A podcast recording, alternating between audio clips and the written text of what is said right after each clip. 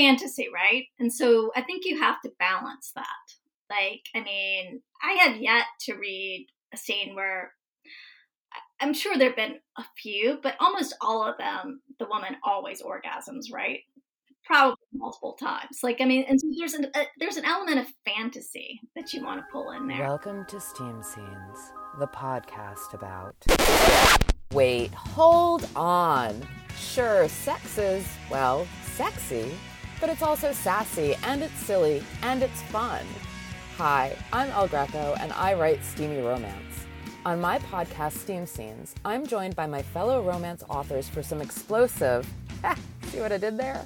Conversations on writing all the naughty bits. Sit back, relax, and join us for some scintillating conversation on Steam Scenes. Isabel Jolie is joining us today, the author of the newly released Chasing Frost novel. Isabel is an up and coming contemporary romance novelist who just published her fifth book in her first year of writing.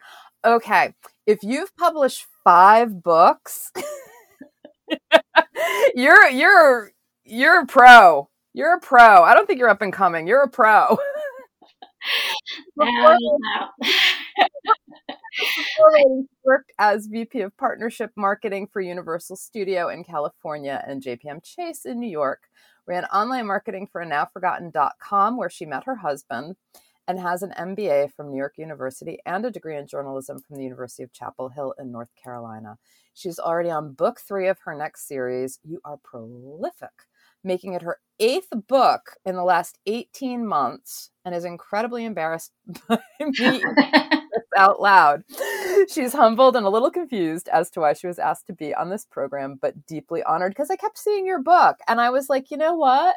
She's fascinating me, and this book is fascinating me. Let's invite her on. So, Izzy, welcome to Steam Scenes. Well, thank you so much for having me. I've never done um, anything like this, so I hope that I can pull it off.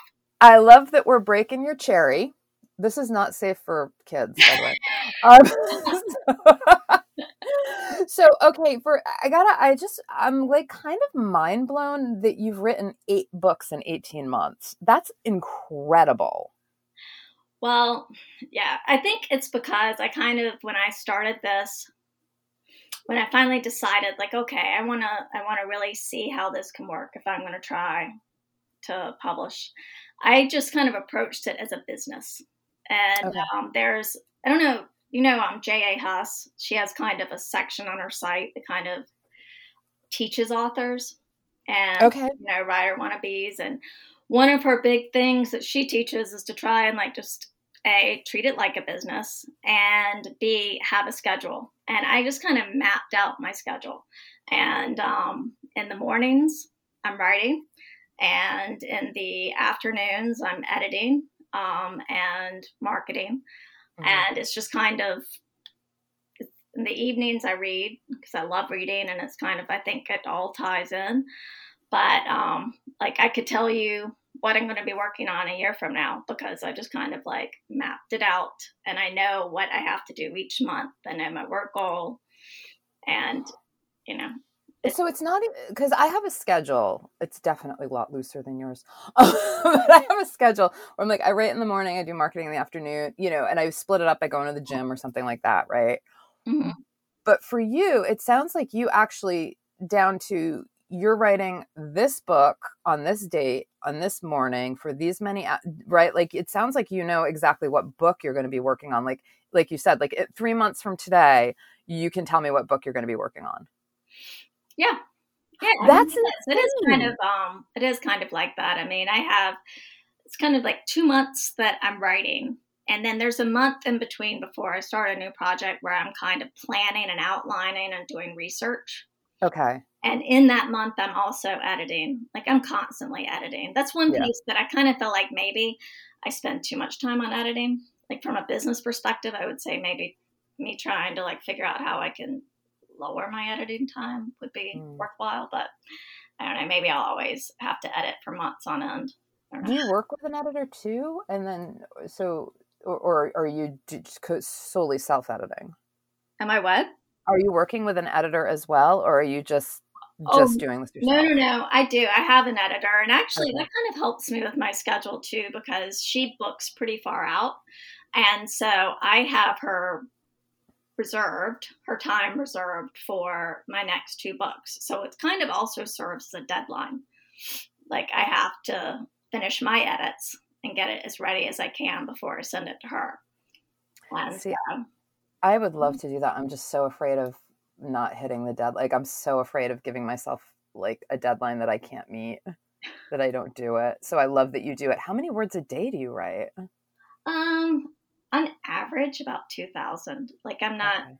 i'm not one of those people like j.a huss writes i think 10 to 15000 words a day and i have no idea how she does that. Like I, yeah. my brain doesn't do that. I would fizzle out. Yeah that's kind of crazy. I mean because i do find it pretty like you you do get tired after about 2000 words. I do. I definitely my brain do. needs to shift. Like you know because when i'm writing it's kind of like i'm in daydream mode. Like right. everything around me kind of phases out and I'm in this thing. I'm in the scene and I'm working through that. And then I kind of like I need to go and like do something else, which is why I think for me the editing a different piece in the afternoon and you know doing marketing tasks which are you know when you're self-publishing there's always something that has to be done like that kind of it works with my brain the way right right? And they say you know you you use a different brain for editing so that's why they say like don't they like i know some writers are say a different part of your brain not a different brain. We don't borrow somebody's brain when we're editing. That would be great but we don't. Um, there are some some uh, people like edit as they go um, but but we actually do use neurologically a completely different part of our brain to edit um, and and something completely different to write yeah. Yeah. Now, if I tried to edit as I, it wouldn't work for me. Yeah. I need to like, I need to get through it and then go back and be like, what was I thinking? This sounds stilted. This like, you know, it's like I need to finish the scene and then I can go back and later clean it up or whatever. Yeah. yeah. So, okay, so you have like a really varied background. I mean, MBA from New York University, and that's like a tough MBA program. Um, I know people who've gone gone through it and doing, you know, I guess marketing for Universal. I assume marketing for Chase as well. Yes. Mm-hmm. Um, you know, you've had like this whole kind of corporate career. Um, when did you? What made you? Have you always wanted to be a writer? Was there a time where you said, "Ah, you know what? This corporate grind. I want to be creative. Like this. This isn't doing it for me." Yeah, I think um, well, for me as a kid, I was one of those kids who, any given day, there was a different career I was fantasizing over. I have like a lot of different interests. And at some point in high school, I had written something and I really enjoyed writing it, and it had done well. It did well enough for some reason. Like I think I might have gotten an award or something mm-hmm. that I showed it to my parents to read. And my dad was like, You know, you could write those books your mom likes to read. it was no way flattering because to him, like that was a waste of time. Oh, you know, in the back of my mind, it kind of cemented, hey, this is one of the potential avenues. And um, so, and I think it kind of stuck. And I went to journalism school, but I was mm-hmm. also doubling in psychology, and I couldn't decide if I want to go psychologist, psychiatrist. I had like the world, like I you know, was one of those people who took 21 hours a semester because like I just couldn't decide what I really wanted to do. And um, my dad told me, okay, if you're going to be a writer, you need to go into publishing because you're not going to make money writing, but you want to own a publishing company. Like that was kind of my dad's business mentality, and that was kind of where he was coaching me. Do we have the same dad? yeah. So so I took an internship at the um, Oxford University Press, which is somewhere near Cary, um, and I super up, academic too. We might. and I also was doing an internship at like an advertising place, and so it was kind of like trying to figure out what I want to do. So I went out one weekend or one, I guess, a few days um, for an interview in New York because Oxford University Press, my boss, my internship boss, had kind of got me an interview in New York. And um, and met with all these people who were in publishing, and they all seemed completely miserable. Like, really, life sucked out of them. They just, no one looked happy at all. And then the advertising people had like energy and zeal and like yeah. they you could tell from the way they interacted they liked each other and they're like let's go get drink. I mean it was just like this energy and i was like you know what? I think i'm gonna have what they're having. And um, that kind of ended for me for a while the whole idea of writing because i went down that advertising path. That's so funny though that you mentioned that because you would sort of almost because it's true like that's the th- you know anybody who's had you know my background is similar in terms of you know I, i've had a career in publicity and public relations and work closely with marketing agencies and advertising agencies and there was always a drinks there was always a party there was always a this there was always a that but the publishing houses which you would think would be all of these creative people and all the misery you're absolutely right. Just a whole bunch of sad sack people. I mean, like I, I'm uh, God, no, no, they don't listen to this. But if they did, like, I'm sorry. Um, but mostly, I'm sorry that you all seem so profoundly unhappy. So unhappy, and they get paid less. I was like, yeah, and I wonder if there's a correlation there. I think. Like when I first moved to New York, I still had to wait tables at night just to like yeah eat while yeah you know do it. I mean, but like if I had been in publishing, it would have been like that many more hours I was having to like wait tables in order to like. You would have had to wait tables for like the first fifteen years of your career if you were in publishing. I mean, it's extraordinary how how poorly um, the publishing industry pays, and that goes for journalism too. I mean, you know, I mean, my first job out of grad school was as a beauty, uh, beauty and laugh real hard, everyone. Fashion editor. Um, and um and it was it was you know, it was the 90s, but it was very very hard to live on that salary in New York. Uh, yeah, I mean, my dad wasn't wrong when he said like you will starve as a writer. Like I mean, you know, although part of me is like, well, Dad, if you could have seen the advent of Amazon, it would have been really good for me to have been writing right about 2000. but I mean, at any rate, so but I put it behind me, and I when I say I put it behind me, I went hardcore. Like, no more did I read fiction. I only read books that would improve my mind, and it was all about business, business, business. You and I are you, not only do we have the same dad, it's like you're me. we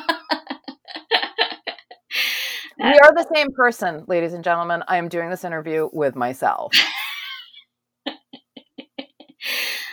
so I mean, so that was that was think, and then um, I, the founder of an ad agency I worked for, started up a dot com, and he brought me over.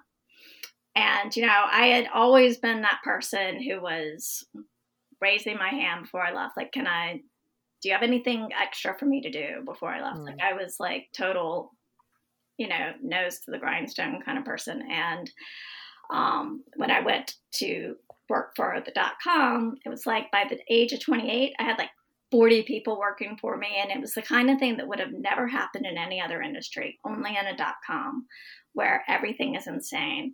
And I was just, my life was that and then the bubble mm-hmm. burst. And when it burst, I was midway through my MBA, which my mm. company was paying for. Holy shit. And you know how expensive NYU is. Mm-hmm. So I looked around and everybody's out like like every day someone else was like going. I mean, it was just like the end of the world. Yeah. In Manhattan, at least. Yep. And um, I remember that. I remember that. Oh, do I remember that? and I remember looking around. I was like, all right, so where can I apply? And that was a Jet Financial Services. They were like banks were the only ones who were hiring. And I went in, I figured I was going to be unemployed for a while. I had no hopes. And just, I was thinking, trying to figure out what loan I could take. And I went in for this interview with this man who um, I owe him so much he too had worked full time for his MBA. And I remember I was just sitting there in the interview and I was a few minutes late because I got lost. And I was just like, oh my God, he's going to like kick me out. But I was, we started hitting it off. And then he's like, So wait, you have like a week to pay NYU. And I was like, Yeah. And he was like, All right, well, we need to get paperwork processed. Let me introduce you to your new boss and let's get this going. Wow. And I was just like, Holy, you know, like, I mean, it wasn't my dream job, but he offered me, he matched my salary. He, like, it was the most insane experience. And then I was all about financial services, you know, wow. finished my MBA and um, my I actually my husband is younger than me, so um, he applied to UCLA's business school a few okay. years later, and my that same man who I worked in his division, he um, was like, "Wait," he's like, "You need to have a reason to fly out to LA for free," and I was like, "Yeah, that can work." So Universal became my client, and he moved me out of his division so I could work on for Universal. And what a Universal wonderful mentor! Holy shit! yeah. So I did. It was kind of like this bizarre. So much of it owing to like this one man on this one random interview that I had, and um, and so I loved working for Universal. It was so much fun. I had like a parking spot on the back lot with my name on it. And I got to go to premieres and we traveled because uh, it was global sponsorship. And, um, you know, I got to read scripts and look for movie placement opportunities, which very often actors or someone would object to. So wouldn't even come to fruition. Oh. Welcome to the wonderful world of working with talent. Yes. I mean, because you know these actors, like they have like the right to say no, I don't want to be associated with that, and it might yeah. be something that's going on in the film, but whatever. So you kind of it was, but it was so much fun, and um, then I had a kid, and um, it was like I don't know if you've ever heard of like the the book, the ten year nap but that kind of like, I guess you could say my nap started then because I was determined I was going to go back to work. And then I think I was just way emotional. I probably should have taken meds. And uh... um, I just, I didn't go back. And um, my dad was sick and I wanted so desperately to be on the East Coast. Um, and when I was on maternity leave, my husband sold his company.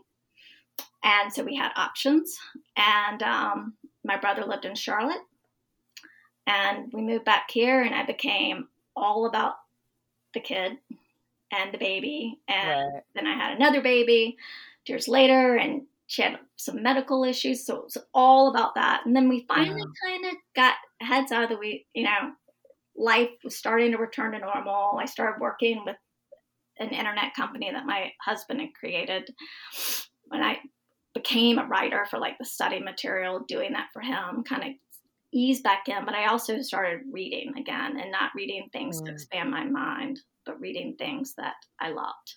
So, reading for pleasure. So, were you always a romance reader or did you come to this later? I think I have, I mean, I definitely, I went down the Stephen King path. I went, I had other things, but there's always been to me, romance is what I've always loved. It's just been um, always my favorite. I mean, even if like my husband and I recently, like last year, we we watched The West Wing because we just needed some Jed Bartlet in our lives, and I find myself now on season seven. I'm still waiting for Josh and Donna, these two characters, to get together. Like seven seasons, and that's what I'm really waiting for. Is just. it's so funny because I've talked to other romance writers. They do the same thing. Like if we're watching something or reading something that's not a romance, it's like a thriller or whatever. We're always looking for the romance angle that we never get. And it's such a bummer. well, I'll sit there and I'll be like, okay, these two are supposed to get together. And when they don't, I'm like, ah, what the like And then you start rewriting it in your head and you're like, well, if I was doing this, I would I would get these two together and then they would break up this way, but then they'd come back and it like it's really kind of funny to live in my head when I'm like watching a movie that has nothing, absolutely no romantic elements whatsoever. Yes. Well, I did. Um, I looked up Aaron Sorkin because I looked up to make sure that Josh and Donna did actually get together if I was going to finish watching seventh season. And it, I found on Wikipedia or something that it said that if he had to do it over again, he would have had to, them get together in season two. So oh my god, that's so funny. Aaron would redo it. I love that you like were like, I don't care about spoilers because I am the person that will flip to the back of the book to find out what happens. And it takes no joy from it. Like, it does not impact my joy of, in fact, it like, it's better because then I don't have the anxiety. Yes, I don't have the anxiety. And quite honestly, like, if I'm not going to like the ending, then I don't need to waste any more time with it. oh, well, that's a good point. I still plow forward. I just like I, it's it's almost like I have no I don't I, I reserve judgment. I have no judgment of how it's going to end. I just want to know how it's going to end. That's it. Well, That's since it. romance is my preferred genre, I have to admit the vast majority of the times it turns out okay. But I mean, right, you always know what we're. you always get the happily ever after.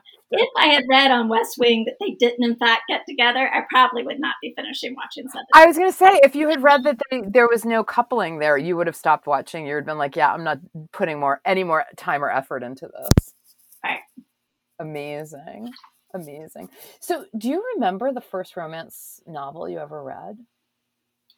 I don't remember the first romance book that I read, but I remember the first one that I bawled, and it was P.S. I Love You by Barbara Conklin.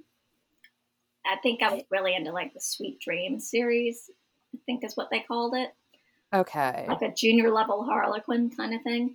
And um, it RWA would not classify it as a romance because it did not have an HEA. Like he died and but I bawled, and I think that you know, like you hear about people who read um, Love Story in the '70s and bawled. Yes, and I kind of think this was like the teenage version of that, like.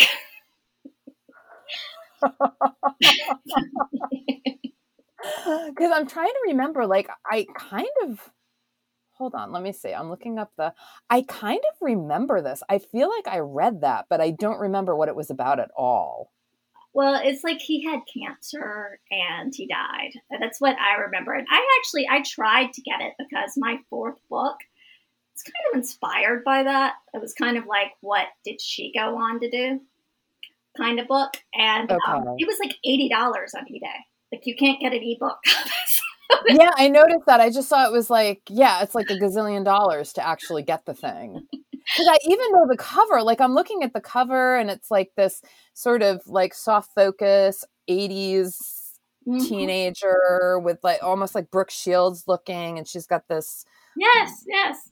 This um, I don't know, purpley pink kind of flowy mm-hmm. shirt and yeah like i totally know this cover i'm sure i read this book and i don't remember but i don't remember it and i kind of remember the storyline of somebody dying for cancer and i i'm pretty sure i read it yeah. I, I mean, I love that book. That's like the first one that I remember that I was just taken in by. Amazing. Oh my God, you just jogged my memory. What but it didn't have the happily ever after. How did you feel about that? Um, I mean, at the time, it didn't bother me at all. You know, like I was just so emotional in right. the story, you know, it didn't bother me. And honestly, it's I would say that I don't have to have a um, happily ever after, although in my books I would always include one. Um, but um, you know, I will say, like I read The Nightingale. Have you read The Nightingale? No, I have not. All right, so there is not a happily ever after in that book. We'll just say that. And when I finished it, I was like, "Are you kidding me?" Like I didn't really? just read twelve hundred pages for this to happen. Somebody's angry. Okay. oh my God. Google is totally taking me down the 80s book rabbit hole. Yeah. Oh my God. I read this book too Little Sister by Yvonne Greene.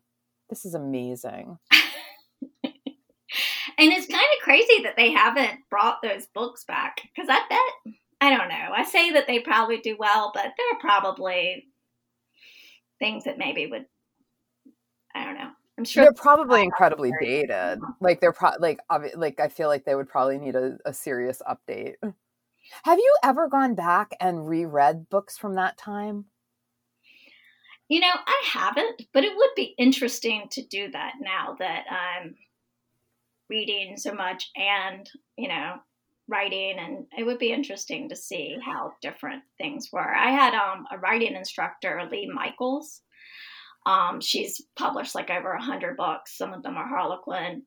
Um, she has mentioned that some of the books that she wrote at the beginning of her career, she's going back now and updating, and that mm. definitely stylistic changes she's making. Yeah and you know just trying to bring them up to speed with things like cell phones and the computer you know just little nuances right but it would be interesting to go back and read because i think that's one of the things about contemporary that i love so much is that it's really kind of a sign of the times Yes, yeah. And it's really interesting. I actually have a book. It was, I guess it was my mom or my grandmother's. I don't know how it ended up in the library, um, our home library that I read when I was a kid.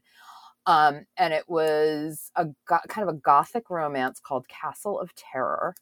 And it takes place on like this old castle on the craggy Maine coast. And it's all very um, dramatic and amazing. And I reread it a few years ago because I still have the paperback. And um, and I was like, wow, this is so different just stylistically you know it definitely is sort of like part of the part of the time you know and it slides into kind of like a little bit of a torture titillating torture scenario but but it's not the heroine that participates it's actually kind of horrific um, and traumatizing to her because you know we didn't there, nobody wrote openly about like BDSM or anything like that back then. Like that just wasn't, and there was no sex. Like there was definitely like nobody was having sex in these books. They were very clean. Um, you know, it's, it's just very weird and interesting to sort of read a again you know um, from from that time period it's, i highly recommend it if you have if you ever come across those books to like grab it and read it because it's really interesting. Well i think for some of my books obviously i need to find a less expensive source than the $80 on ebay. Like, yeah. That's a lot of money. I wonder like overdrive overdrive might have well i don't know like because if they were never electronic they wouldn't have it your library might have it, but I, you know, I think they purge books after a while too. So I don't even know if you can find it in the library. Yeah, and the libraries by me, um, they aren't enormous. Like, yeah, they wouldn't go back. I don't think to like the '80s. Like, I'm sure yeah. Love Story is still in libraries, right? Because that's kind of it's kind of iconic that one. So probably. I would, um, I guess, I don't know. I guess troll the old bookshops, right? The the used bookstores. Mm-hmm. I mean, you know, who knows? I mean, sometimes you just kind of discover these things, right? So, you okay? So you wrote a lot of books, and well, I'm assuming you no, you did write a lot of books in a very short period of time. So I'm curious, like, where do you find your inspiration for these? Um, you know, when I first started this one, the first one, there's like, I have always had kind of like played in the back of my mind with this idea of like someone who left Chapel Hill and then years later runs into her, you know, an ex. And I kind of like just played with that storyline so much. And um, the rest of the books that I have really kind of came from some of the characters in that first book where I was just kind of brainstorming and thinking about, all right, so what would this person, you know, what's this person's story going to be? And, you know, and it just kind of all evolved and there was no plan to the series at all. And they're all very different. And that's probably, I think I've definitely read advice columns that say not to do that. Um, I noticed. but I will say I've had reviewers write that they love that, that they're all so different. And I'm like, yes, because that's kind of as actually I will say, like if I'm reading a series and they all feel like the same thing, I won't yeah. the series. Like I kind of like it when they all do feel like they're their own little book.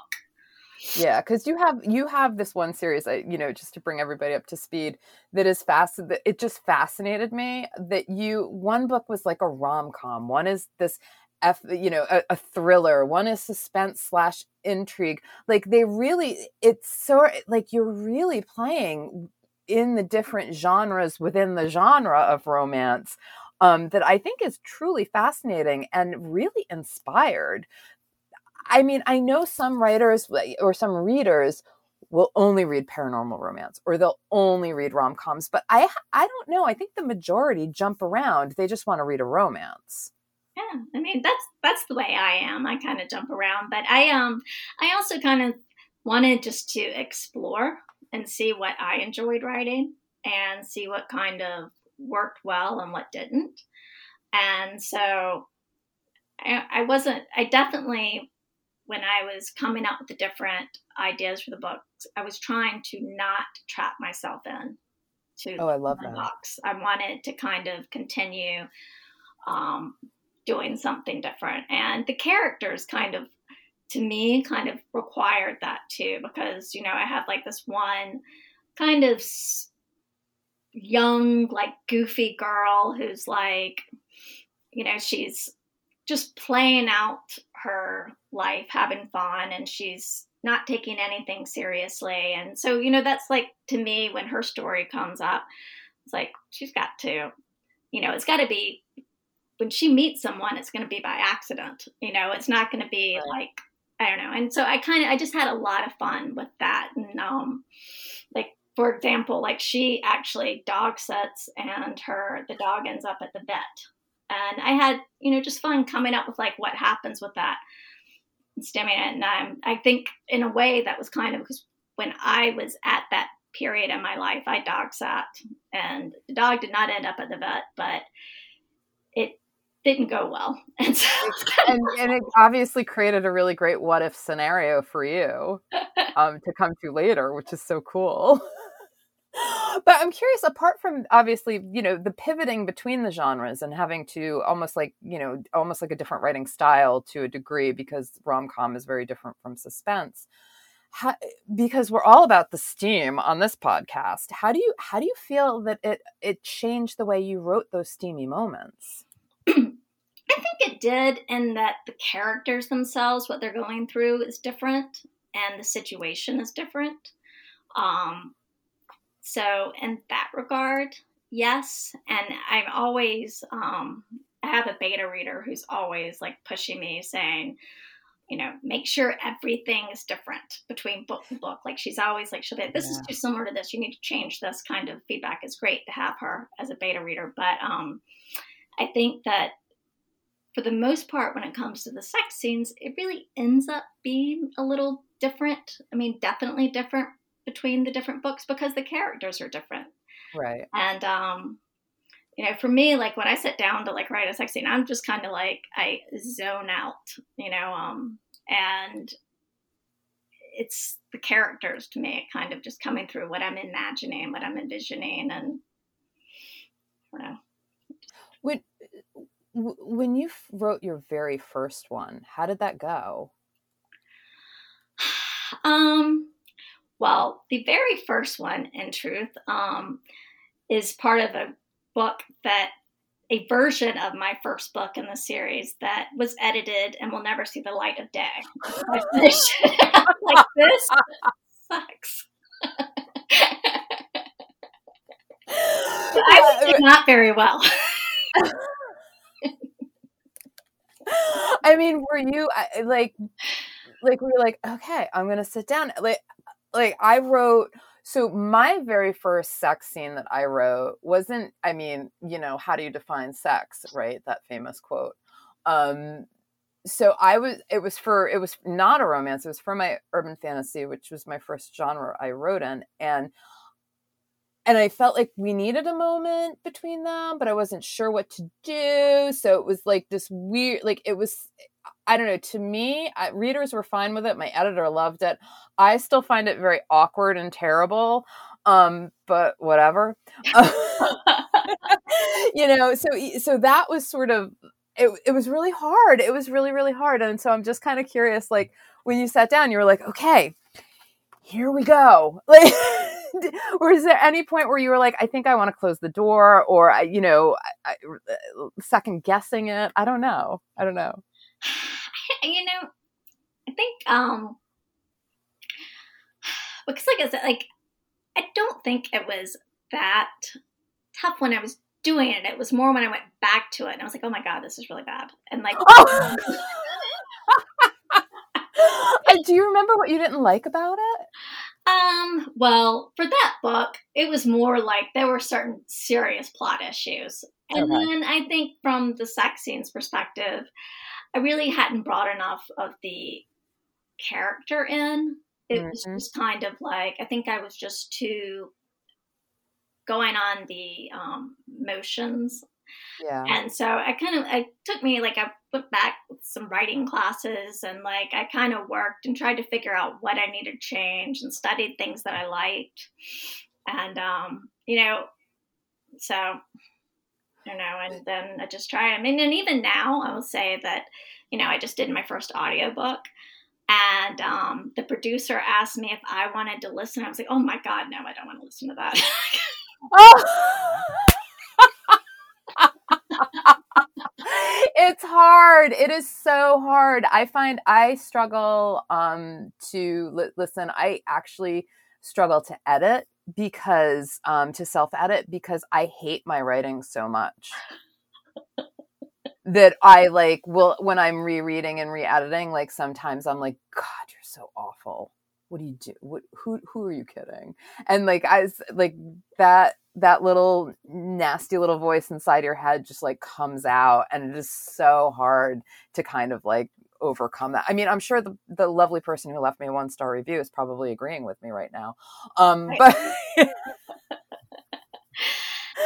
but you know, it's it is it's it's hard to like sort of like leave the critic like leave like that nasty critic behind and actually be an objective critic and say, oh, fix this and oh, just change that here, you know. Yeah, and you know, I think now that we're talking about this and thinking about the critic and the inner critic, when I first started, like especially the first several books, I was using this site called Critique Match.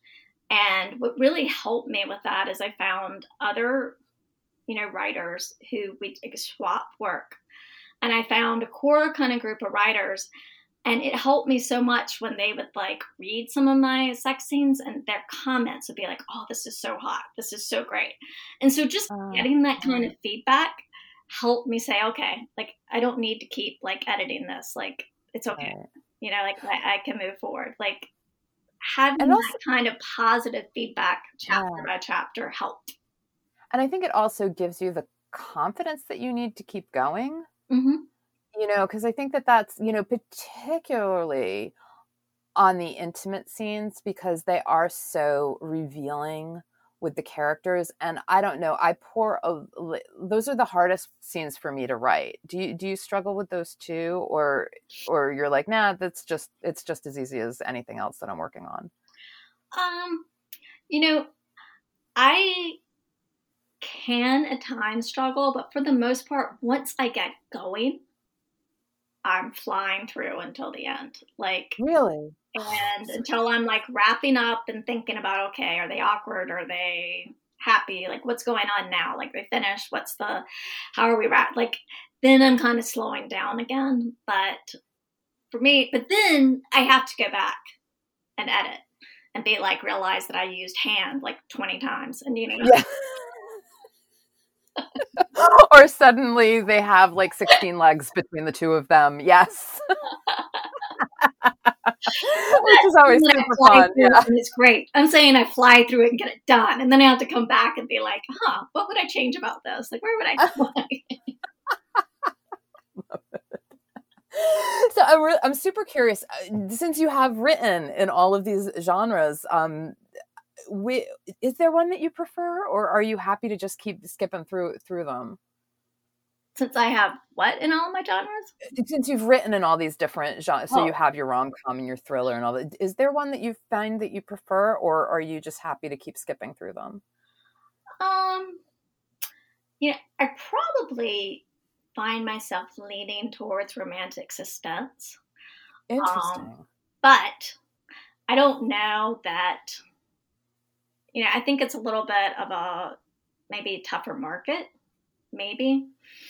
Um, so I don't know. My next series that I'm working on, which is the Haven Island series, it's kind of more of a um, take from current events, kind of inspired by current events, kind of series. Oh, cool. Events, but like each kind of found like a nonfiction scenario, which I kind of like took and spun and thought about for each of those books. And that's none of those are, you know, romantic suspense. Um, they, I just kind of am playing with different tropes. So I, cool. I would say that probably to me the most fun to write is romantic suspense. I think okay. romantic comedy is really hard. Yeah, actually, I I would I would agree with that because um, I mean it's hard. Tone is hard in writing to begin with. You know, I mean everybody says that like you can't you can't judge a tone in an email, you can't judge a tone in a tweet. You know, so imagine writing a book. and you know, and uh, my um, I have a really good friend who um, she is, is an avid romance reader too, and so we're constantly comparing books. And we talked about that. You know, there's some romantic comedy writers out there that she and I read, and we just cringe, but they have huge followings. And I suspect that romantic comedy is one of those things that might be region specific so, like New York humor is one kind of humor, and maybe Midwest humor is something else. And that maybe your readers and your following, you know, you don't just get the humor always if it's not from your region, maybe. Like it's just That's a really interesting point that I didn't think about, but you're probably right. I mean, I certainly think it varies country by country. I know like so, so like British humor is usually very dry. Mm-hmm you know so so i think that that's a really interesting point and definitely something to think about oh, so i don't know because i mean i know too for like some people with the um um comedy like if when i read the reviews some people think it's great and it's funny and this and that and then others are like nah i didn't find it funny at all and i'm like no but that's okay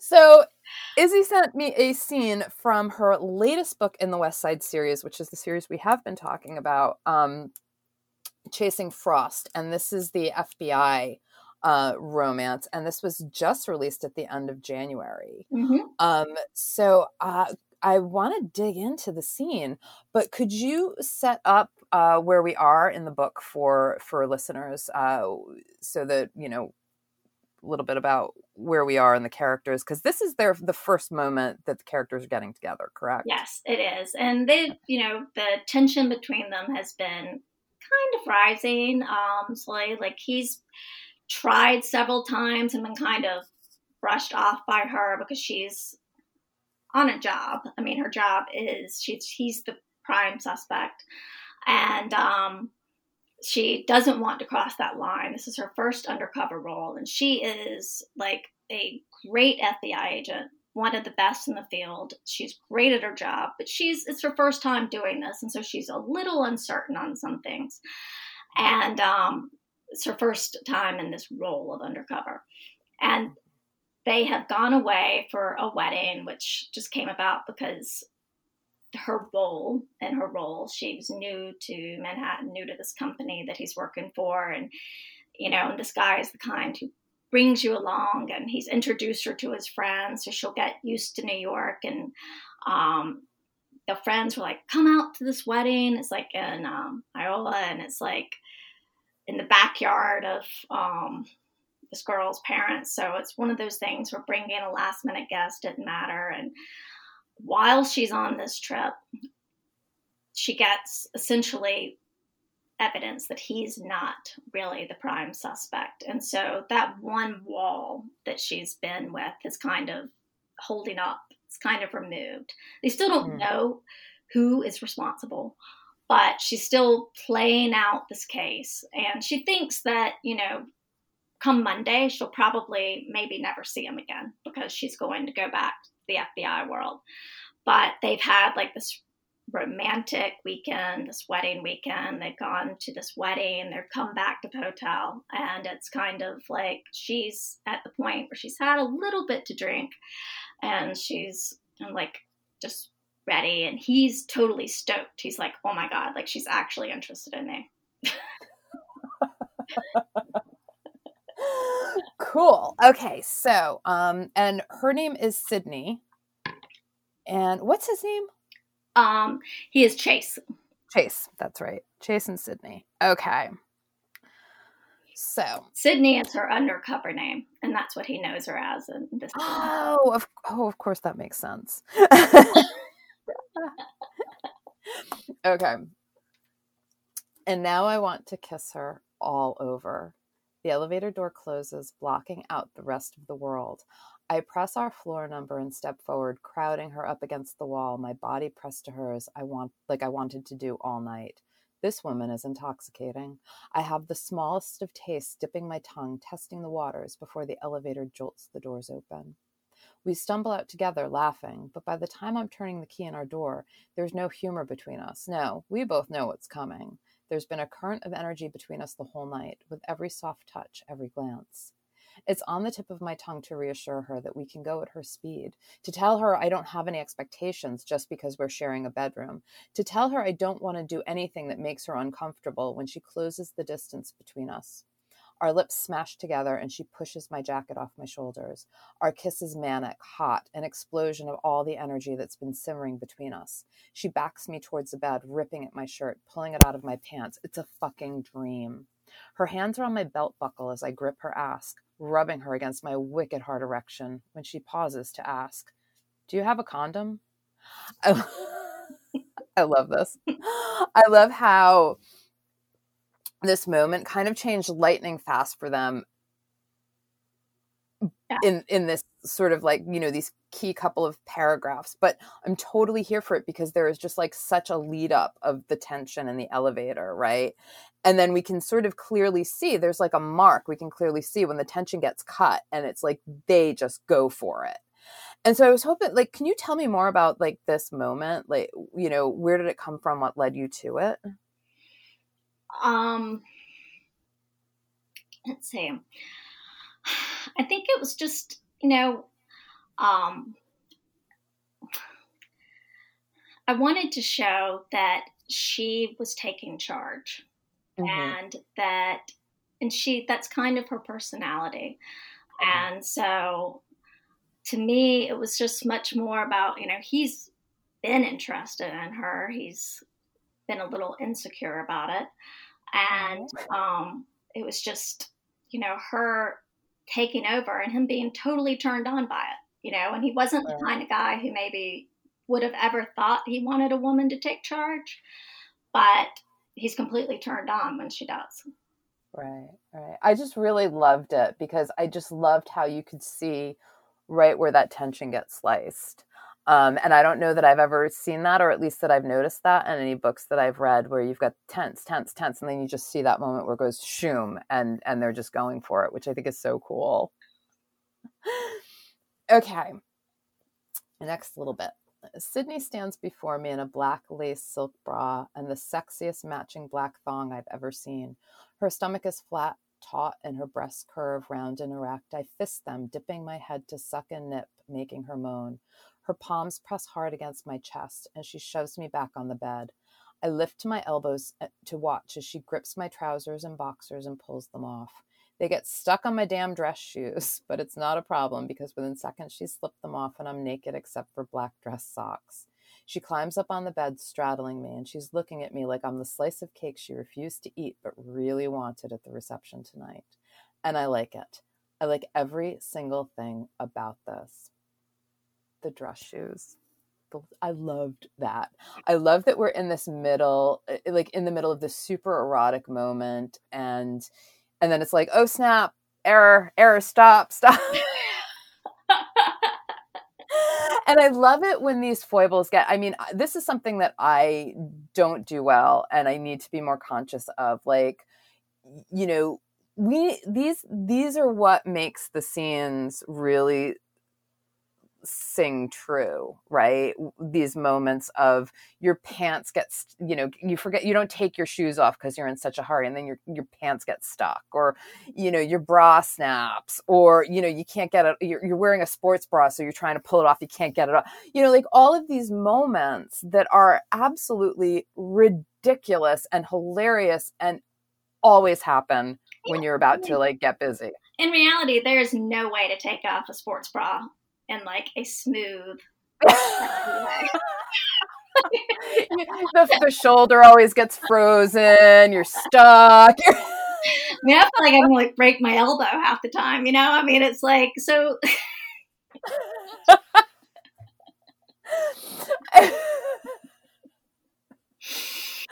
but you know, we we have. I mean, you know, TMI moment. The first time the man I married and I got together, like, you know, have had our first intimate moment. Like, I don't know what the hell we were doing, but he ended up like throwing me on the bed, but like he overshot and I just skidded off the bed and onto the floor.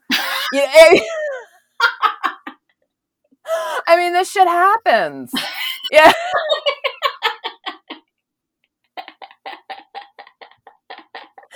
And I'm curious when you wrote that, like, is that something you're consciously thinking about, or is it just something that you're able to naturally do? Because I don't naturally do it. My sex scenes, they're always so perfect. And it's like, and, you know, and I have to sort of like stop and look back and be like, ain't nobody has sex like that, honey. Well, no. That's the fantasy, right? And so I think you have to balance that. Like, I mean, I have yet to read a scene where I'm sure there have been a few, but almost all of them, the woman always orgasms, right? Probably right. multiple times. Like, I mean, and so right. there's an a, there's an element of fantasy that you want to pull in there. But um, I think I used to like try and just go for all perfect, and then a comment, someone commented, maybe one of my critique partners, I can't remember, but um, they kind of commented like, really, they pulled off the leggings like in one swoop and you know and just like you know kind of try and make it real. And yeah. that comment kind of to me i'm always like you know what let's you know let's add in some like some of what would really be going on. Because you know i mean there are like little things. I mean i don't think anybody their first time it's like in reality it goes perfectly. Like i just think that it, it, and people i think appreciate a little bit of the, the real coming in there's a lot of fumbling that go you know uh, particularly with your first time with somebody right? Like you don't know each other. You don't know how you, the other person moves. You don't you know so i think that those you know that that sort of you know stumbling is important. Yeah.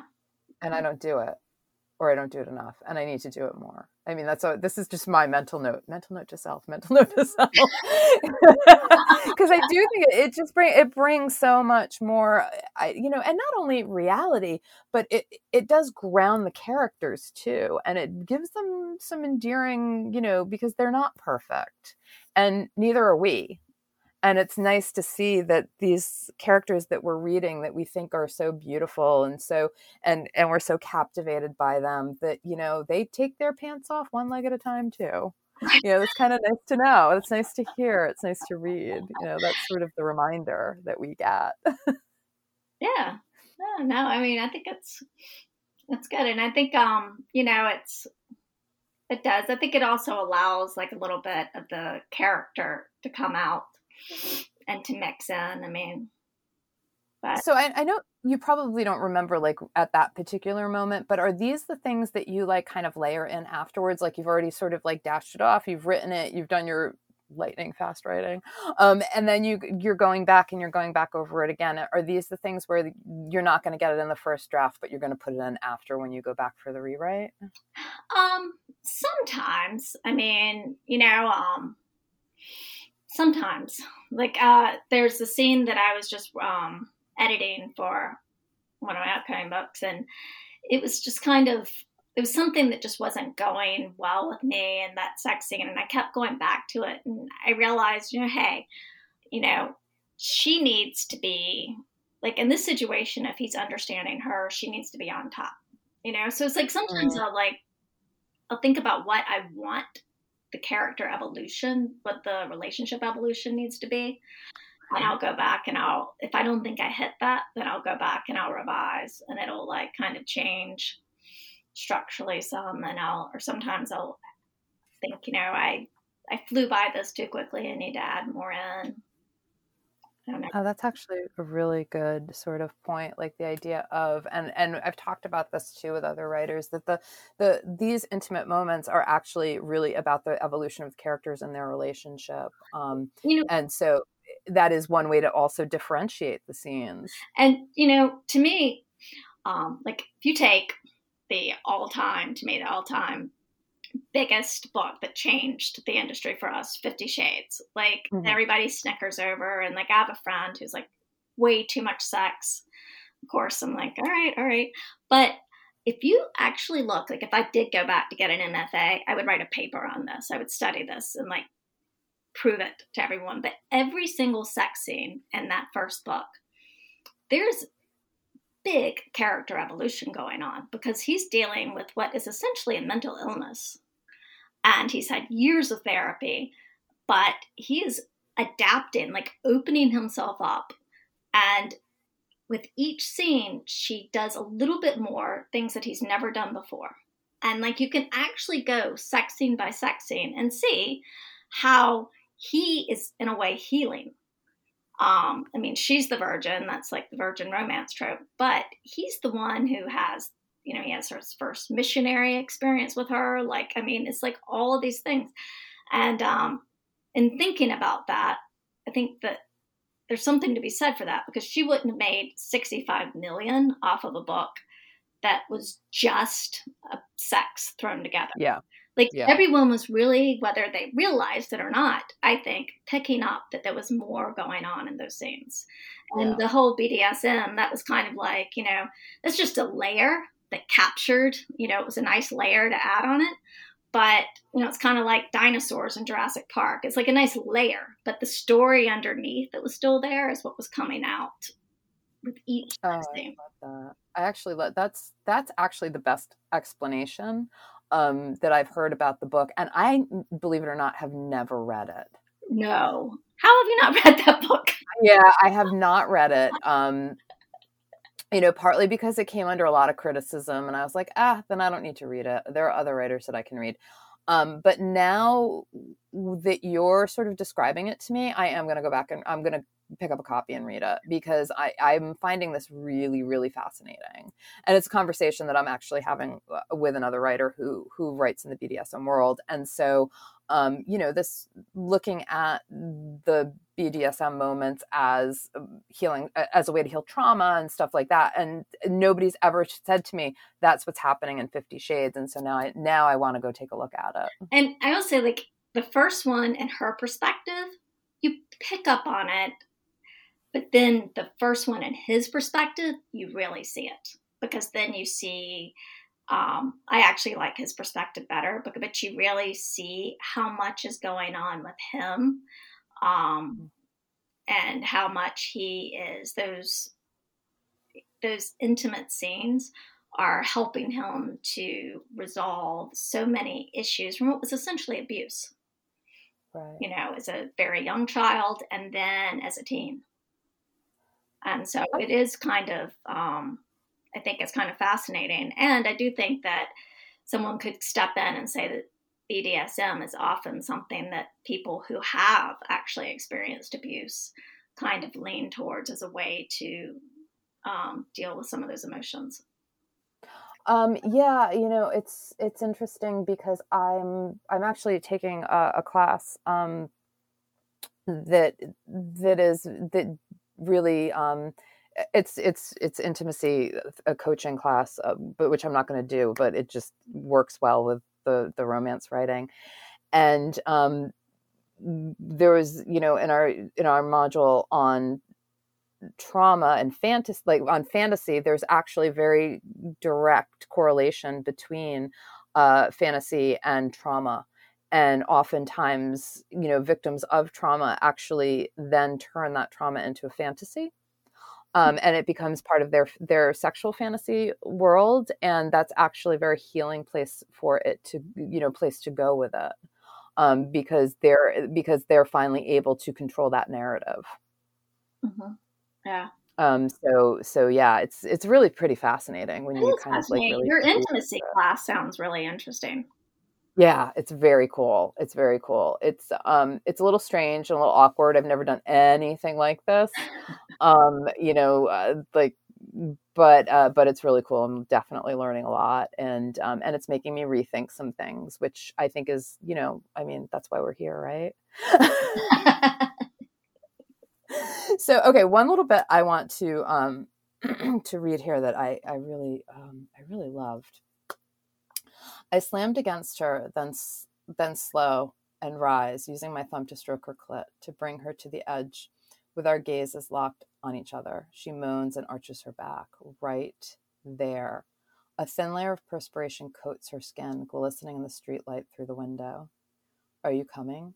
And she breaks with a quiver, milking my cock, and I let it go, never breaking my gaze, memorizing her face as it distorts in ecstasy, her lips open, whimpering. I collapse onto her and kiss her, enveloped in her warmth. It's a slow kiss, a grateful kiss. I'm in awe. For it being our first time and for us barely knowing each other, sex with Sydney is pretty fucking stellar. I kind of okay, so this is like really cool and I I really loved that you slid in that sort of just this that thing about the perspiration coating her skin and how it glistens through the window. And it's right in the middle of her climax pretty much. And it could have broken the momentum, but it did not. It could have been like there would have been like, you know, I think my immediate place would just let her come, right? Let her have that moment. But to sort of like slow it down and hit on like one like you know one one element that is you know that really just sort of paints a bigger picture um, of what that looks like in the moment is really kind of cool. Um, and so i'm curious again was this was this something that you were cognizant of when you did it or were you just like now like it, you just kind of like wrote through it and it just kind of came out? Um, I'd have to say I probably wasn't that cognizant of it. okay okay I mean, I definitely, I, and honestly, I edited this so many months ago too. right it's hard Um, to remember You know, it's kind of hard to remember exactly what I added and edited because I definitely, I mean, I go back in when I'm editing. Um, I'll set aside like a week where I just focus on going back and editing my sex scenes. So I'm in that mindset and, you know, I'm trying to like look at what I need to do and I'm double checking that I've crossed off what needs to happen, what needs to be communicated um, emotionally, and you know that I'm like checking every little thing on it. So I know. I kind of I'm I'm actually in awe of your system right now. like like I love that you have one week like you have this one week that you set aside specifically just for editing the sex scenes, not even editing just the book. It is actually just editing those specific intimate scenes. Yes. Yeah, I do. I mean, because I have, I like, I'll do the read through edit, and then I go back through and I edit just because I like dual POV. It's kind of, I, I've just gravitated to that. I'll do one edit where I'm just editing his chapters and making sure that the voice is coming through and that, um, you know, none of the words he says are used by her. And, you know, I'm kind of like just fine tooth comb, and then I'll go through just her chapters and um, I kind of, but my editing, like I said, my editing process takes a long time. I'm curious because I don't write dual point of view. I, I like I don't think I'm good at the male point of view. I or I'm not comfortable enough with it where I feel like I could do it and I've tried. I've tried. And one of the things that always sort of trips me up is the balance between the voices. How do you know, I mean, how do you, how do you know that you've got it right? You know, because I know some so many writers like some writers just alternate the chapters. Some writers, you know, write the scene from one point of view than the other point of view. Some eh, some writers it's just kind of like you know they don't there seems to be no pattern with with the change in point of view and i'm sort i'm wondering how you approach it um well in terms of approaching male pv I don't know. First off, I don't know if I do it right, but um, the way I do it is I took, you know, like when you take character writing classes, it's about kind of really thinking about the character, almost as if you're like an actor and trying to act like that character. And, um, you know, I don't think men, I mean, yes, there are certain rules of thumb with men, like they're not going to sit there and notice most men are not going to notice brands and certain things like that. I mean, like you can kind of make a checklist of like things that guys won't do um, that women might. Um, but I don't know. For me, it's just going in and just trying to get in their mind. And I think to some extent, at certain times in my life, I have had a very male attitude too. You know, like um, during those years when I was all about work, I was very much someone who came into a meeting like, I didn't want to know what you had for breakfast. Like, I had a gazillion things going on. I needed to get, um, you know, I needed the meeting to end on time. I needed to move on to my next, you know, meeting. I, um, and I kind of, I think that a lot of times when I'm writing, then I try to pull um, from that um, experience where I was so much just about, you know, the next objective, not thinking so much about the other people. Which isn't necessarily fair. I mean, you know, I think there are some men who are probably very much thinking about you know, being girly. Um, but I don't know. I think that for each character too, it's different. You know, it's just trying to get in their heads. if you're an actor, you know. I mean, an actor, um, you know, William Shakespeare, the men played the women. Um, I think that women can play men. You know, it's just a matter of getting in their head.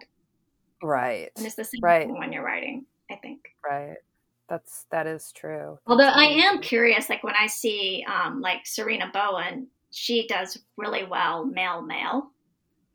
Mm-hmm. Okay. I find that to be curious. I'm like, how is she so good?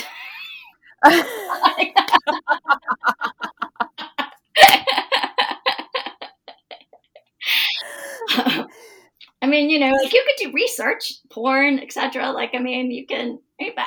I'm impressed by that. You know, go there. Like, so so what's what's next for you? What's coming up? Um, well, I'm working on the um, the Haven Island series, which um, takes place off of really it's a fictionalized version of Bald Head Island, and um, then I'm trying to decide right now what I'm going to do for um, the next series for 2022. Um, but it's um, I'm preparing right now. My next release is going to be it's Rogue Wave, and um, it's an age gap romance. Oh wow, cool! And when is that coming out? That will release April thirteenth. Oh wow, amazing. I love that you're sort of like all planned out to 2022. Like that I'm just like that's just um, incredible for I'm kind of mind blown and I think that I need to start taking your approach. I'm just so afraid of like missing deadlines or what like the, i'm just like no you can't you can't you can't you can't and i think that that's i, I kind of love the way that you're doing it because you can well i was you know you was written out in pencil oh. It's in my calendar in pencil and i will like if something comes up like i can make adjustments. But one of the um, good things about planning out month by month is that i can kind of see when i go in to plan the week what i really need to get done. Right. It helps me prioritize. And um, i am pretty steadfast on blocking off my writing time. Like i used to let things, you know, if someone said, let's go play tennis, maybe I go do that. But now I'm pretty diligent now about this is my writing time. I have to do that. And like I'll have more flexibility in my afternoons. But I think that when you have it all planned out, you kind of see where every, how everything feeds in. Yeah. At least yeah. for me, it's it's helpful. And then it's kind of like, you know, three months later, you're like, whoa, look at all I've done.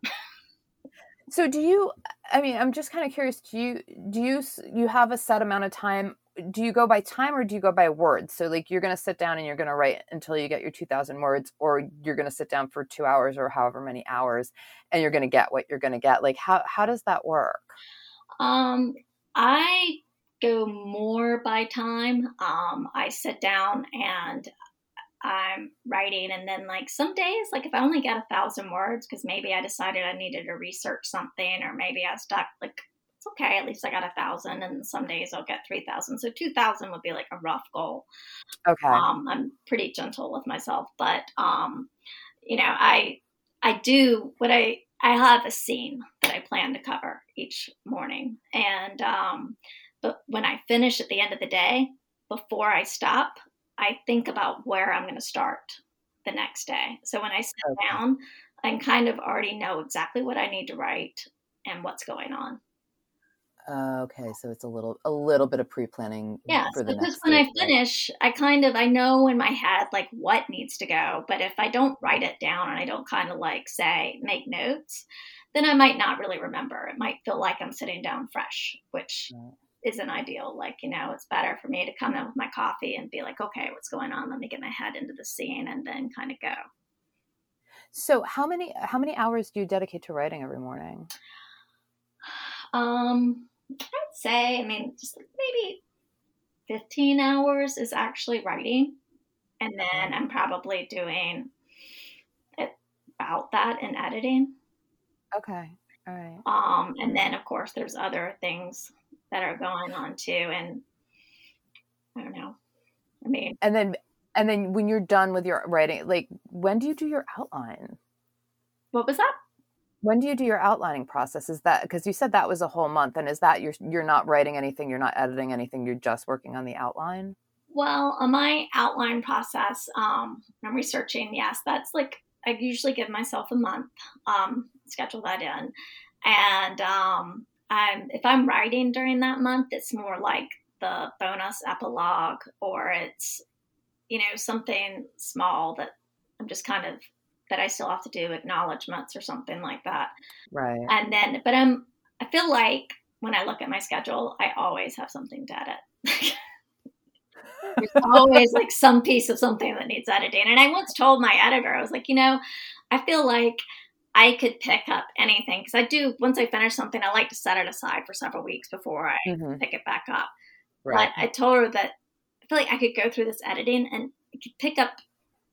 I would always see something else that I need to yeah. improve, and um, she said that yeah, that she has because she's also a writer, and she said you know that she feels that way. And Leigh Michaels, who's written a hundred books, said that you know there are things that she's written and that at the time she was really proud of, and she goes back to and she's like, oh my god, this needs editing or this need, you know. And I kind of feel like maybe that's just normal. Yeah, editing is like laundry; it's never ending. Yeah, so like to me, like once you hit publish, it's like, all right, that's behind me. I'm not going to go there anymore, and let's just focus on Ford yeah you got to let it go at some point and you know it's never going to be perfect. As much as we want to say it's perfect and you know if we waited for perfect we'd never get books out. Mm. No and you know sometimes i'll read some books like by traditionally published authors who are critically acclaimed and if i come across like a typo or something that just really doesn't make sense i highlight it just to like tell myself like even they made a mistake. Yeah it's okay it's okay Izzy, where can people find you on the internet? Um, they can find me. I have an Instagram um, account, which I'm pretty active in. Um, and I have a Twitter account, although I don't tweet that often. I follow. Um, and I do have a Facebook account, but um, I post on there, but I'll be honest, I'm not very active on Facebook. So it's Instagram is where you live. Instagram or my yes, my social world. Izzy, it was such a pleasure to meet you. I feel like we're kindred spirits.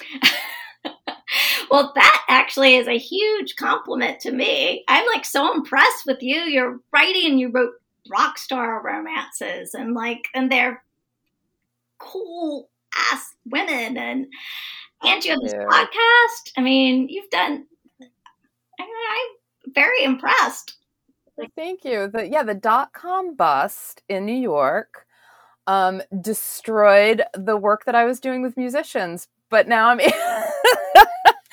um, because back then um, you could get tons and tons of really great online. There were all these really great online publications and um, that were covering all sorts of music and um, different music and independent music in particular. And it was really sort of like the, at the time that like the White Stripes were coming up and the Strokes, like New York in particular, downtown New York, Lower East Side music was having this sort of renaissance, mm-hmm. um, rock and roll renaissance. And it was such a great time to be working with musicians and, um, and then boom. and and and everything all the money disappeared and all the outlets disappeared and um and a lot of venues started closing and and I stopped working with the musicians. So it's been kind of cool to kind of revisit that um, with these yeah. with this series and revisit that that vibe, you know, that sort of rock and roll vibe that well, was going on. And technology um, has really, I mean, we say technology has really evolved book publishing, and it's kind of fascinating to see how book publishing has evolved. But I don't, I have not had much to do with the music industry, but I feel like that industry has just, it's night and day the way they make money now versus how they used to because of technology. I mean, I don't know the last time I bought a CD. Yeah, the evolution of the music industry and, and sort of like it, the music industry always gets it gets hit first and kind of gets hit hardest and so we can always learn um, if you're in like another arts focused industry you can always learn look to the music industry to learn from them you know because you know with streaming services and and back in before the dot com bust, you know, there was still a very traditional way of discoverability for new bands. Um, it, it was like there were no streaming platforms except for Napster. So if you were if you were streaming music, you were stealing it. Um, you know, there really wasn't an easy. There, weren't a lot of places to sort of buy MP3s. Um, you you kind of had to buy the CD and rip it yourself. Um, but there was still this sort of like you know you were still relying on the traditional media to give you some exposure, give your band some exposure. And there were, this was still, you know, you still had the city papers and the Village Voices and the LA Weeklies. Like there were still um, alternative press out there that were writing, and there was there were music blogs and music focused pub- websites that were pretty influential. I mean, this is where Pitchfork came out of, really, you know, and now they're they're one of the most influential public, you know, web publications in the space. I remember when they started coming up. Um, but now it now it's really completely different. You, you just put yourself on YouTube and you can get a you know and you can and your career can take off or you know a sample you know on Spotify or something like that. It really it really is um, it really is kind of amazing uh, to see that evolution and pretty fascinating. Yeah, but isn't it? I mean, it seems to me that it's so much harder for the musicians to make money. I mean, like, yeah, oh yeah, like performing, oh, yeah. but yeah, or like those small bands starting out. That's a rough life. If that's really me. I mean, yes and no. I mean, I think that there are also more opportunities. I mean, music licensing back then when I was working with bands was actually a really big deal. Um, and one of the bands that I worked with, uh, their sort of claim to fame, they had a they had a license, uh, a song licensed on Dawson's Creek, um, and that was you know they didn't make big money but it was something you know and i think now uh, i am hearing a lot more about musicians who are getting their uh, their music licensed and that's still like a big you know financial funnel. Um, touring i mean you know that's the thing like you've got to like the grind right mm-hmm. and it's not only touring to clubs um, this was something that was kind of novel back then that one of the bands that i was working with was doing but now it seems to be something that more and more bands are doing particularly if you're like working in that adult alternative folk genre, you can do living room concerts. And so you have fans that are, let's say, you know, you can sort of like figure out your network of fans across the country and you just go living room to living room. And these people sort of have like these parties in their homes where the artists perform and they crash on the couch or in a spare bedroom and the, you know, and they're hosted basically and they charge their friends to come in or i don't know exactly how it works i don't remember how it works and then they give that money to the band um, as sort of like the quote unquote cover charge.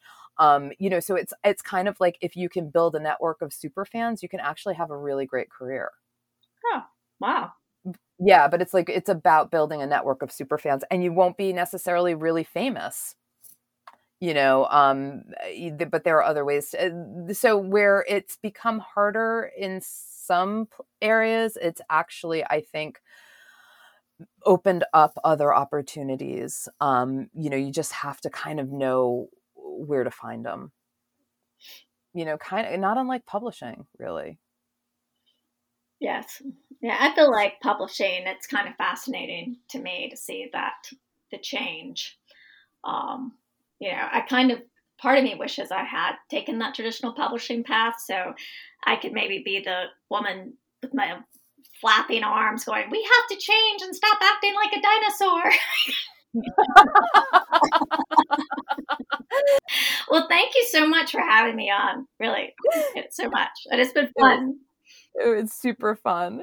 Thank you. Hopefully, um, at some point when COVID is over, there will be various, I don't know, trade shows, groups, conventions, whatever. Maybe we'll cross paths and get to. Um, you can actually meet in person. Imagine that. I feel like I feel like that we are like in that point where that is that ability to um, connect with others and to network is greatly hampered right now. Yes, it absolutely is. So hopefully we'll get back to the you know get back to being able to be in physical places together again soon. Yes. Uh, well, thank you. Thank you. I hope you enjoyed the episode. Sign up to get email alerts when a new one goes live at elgreco.rocks. And don't forget to five star us on Apple or wherever you listen to your podcasts. Thanks for listening. See you next time.